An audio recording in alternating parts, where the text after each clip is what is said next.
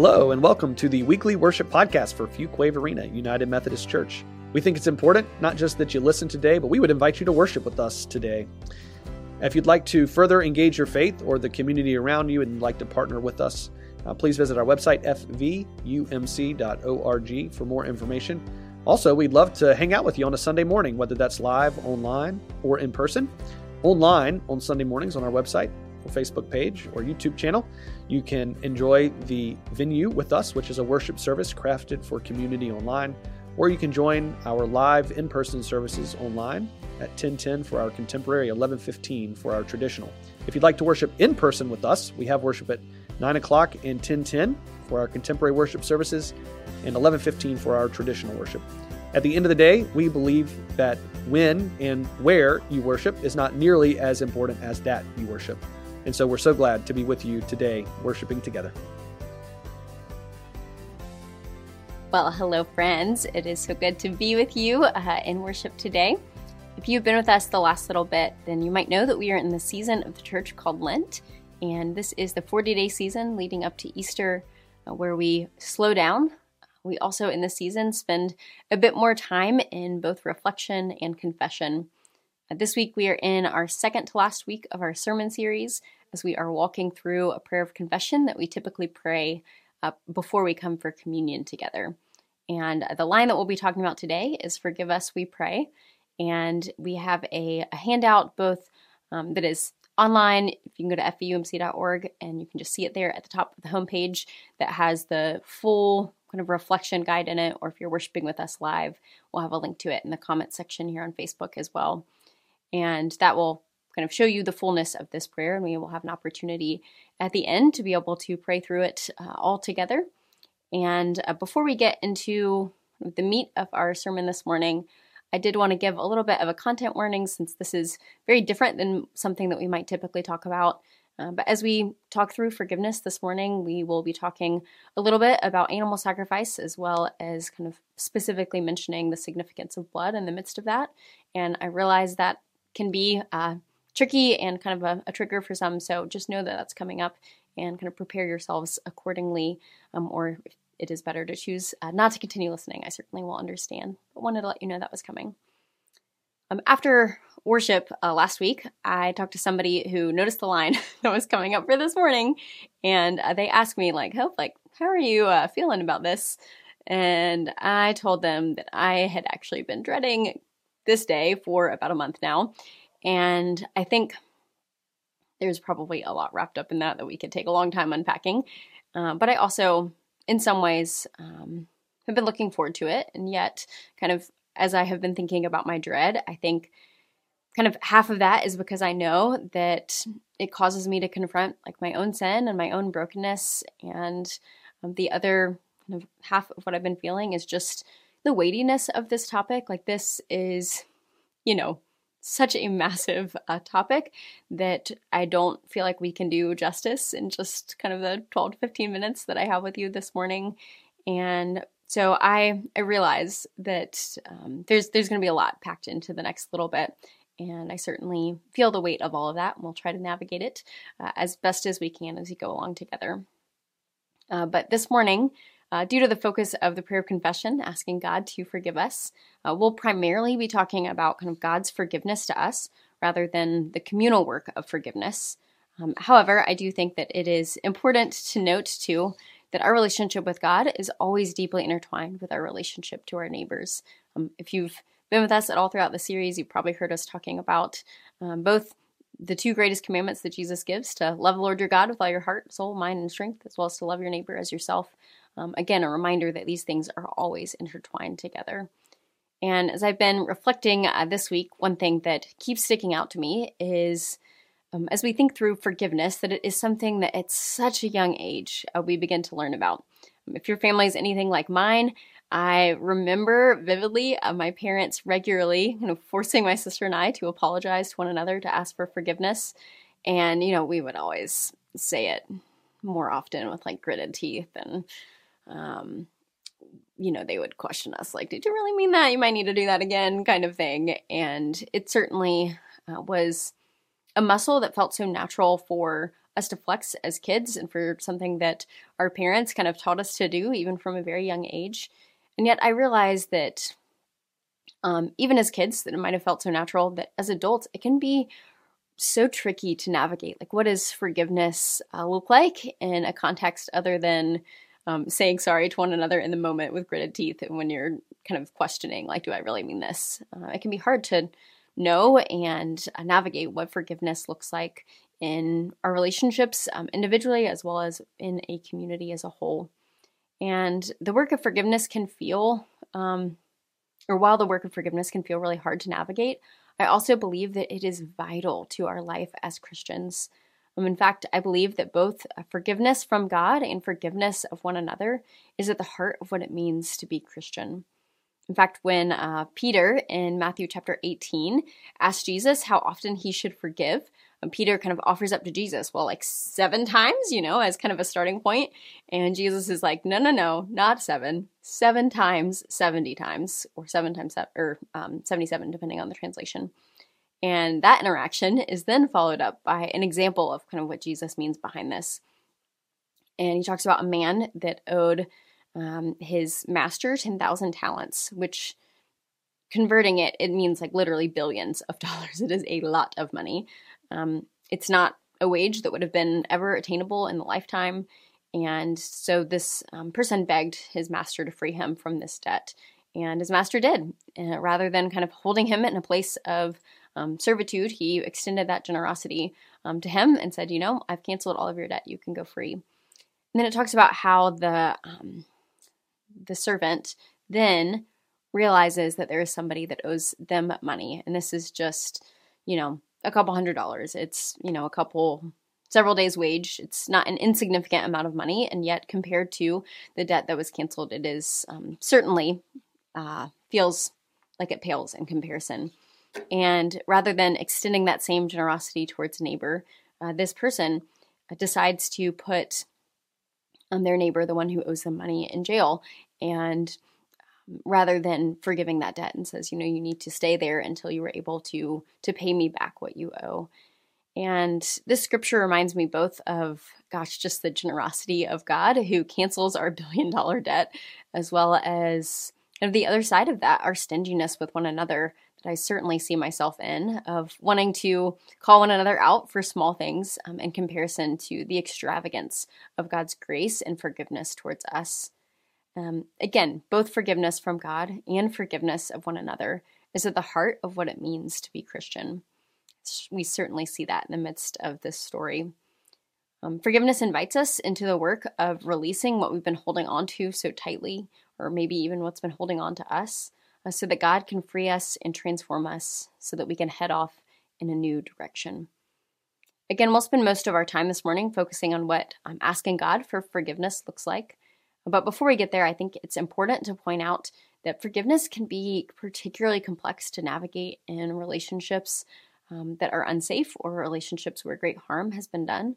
And I want to name that forgiveness is not an invitation for kind of continued harm to be done.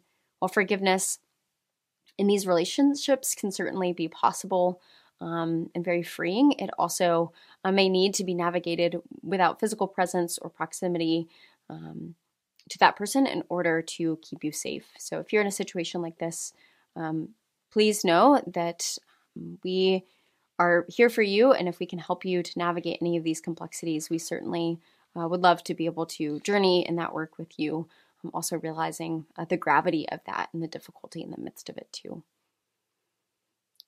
Um, generally speaking, um, kind of apart from from that, we tend to think of forgiveness as, as a pretty private act, um, something that is between us and God, but it actually has roots in a very um, communal and public act done before God.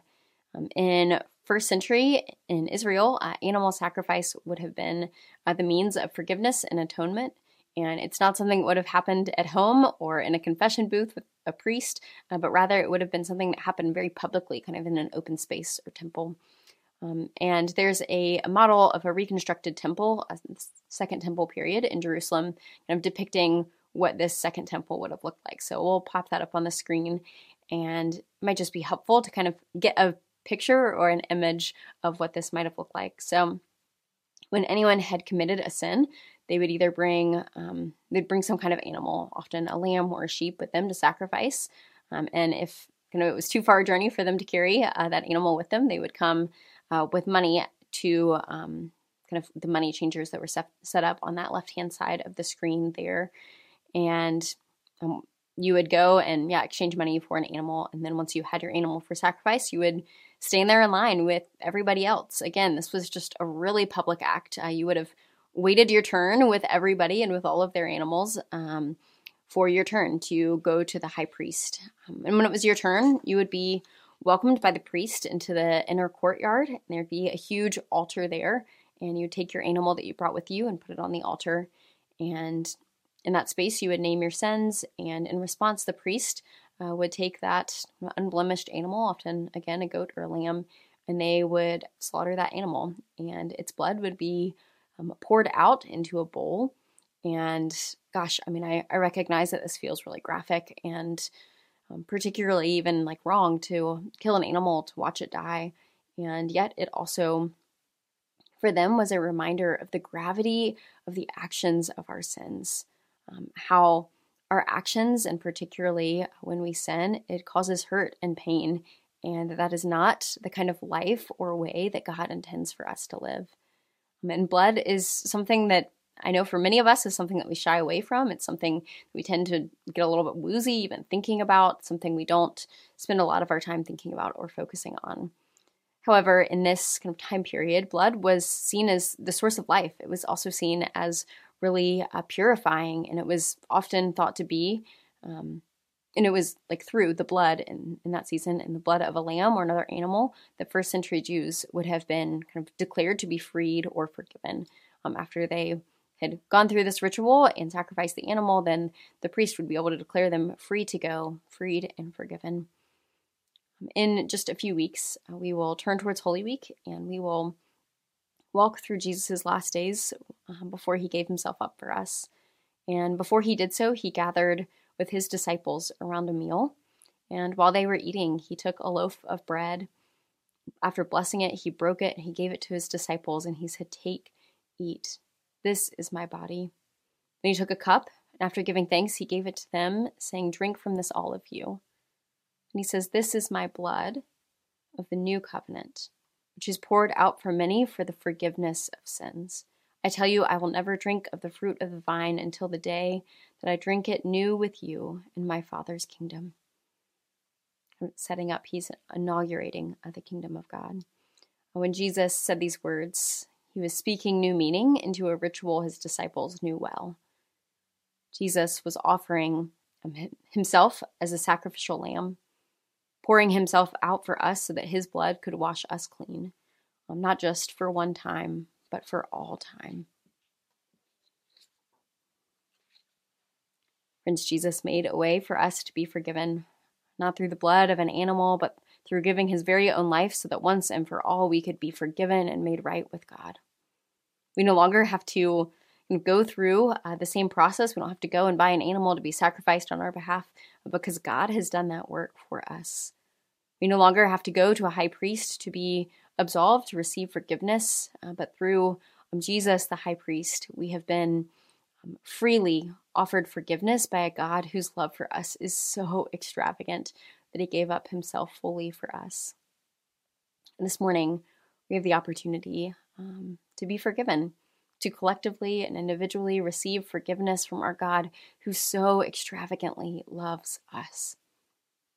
I don't know what you came today kind of holding on to. I don't know what's been weighing you down or what you need forgiveness for. But I do know that our God is a God who hears us when we pray. So I'm going to invite us into a time of reflection as we prepare to pray through our prayer of confession once again. During this time, I'd invite you to offer to God whatever it is that you have been holding on to that you feel like you need forgiveness for. Maybe it's um, something small, something that you uh, said on the way to church this morning that you regret, um, something that you you did or left undone, um, or maybe it's something that you've been struggling with for much longer that you are ready this morning to release to God. I'd remind you to Again, that the work of repenting our sin, of confessing our sin, is not work to sit in shame, to simply feel bad about ourselves or what we've done.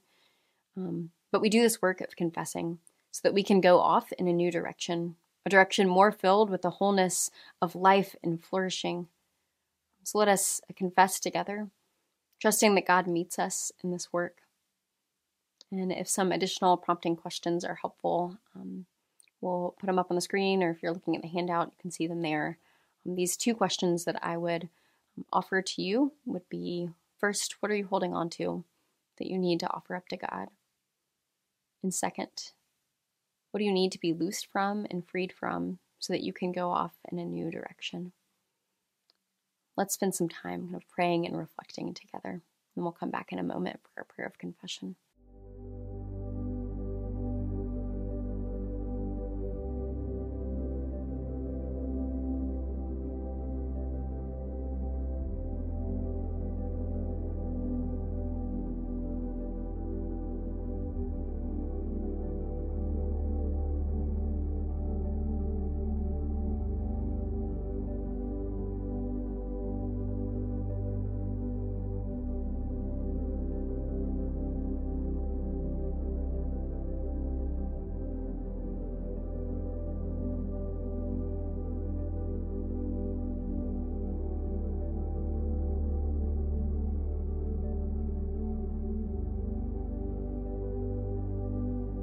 Let us pray together. Merciful God, we confess that we have not loved you with our whole heart. We have failed to be an obedient church. We have not done your will. We have broken your law. We have rebelled against your love. We have not loved our neighbors. We have not heard the cry of the needy.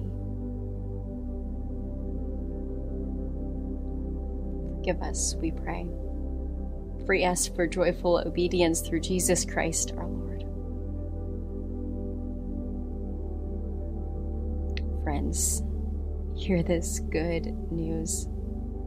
Christ died for us while we were yet sinners. And that proves God's extravagant love towards us. In the name of Jesus Christ, you are forgiven. Glory to God. Amen.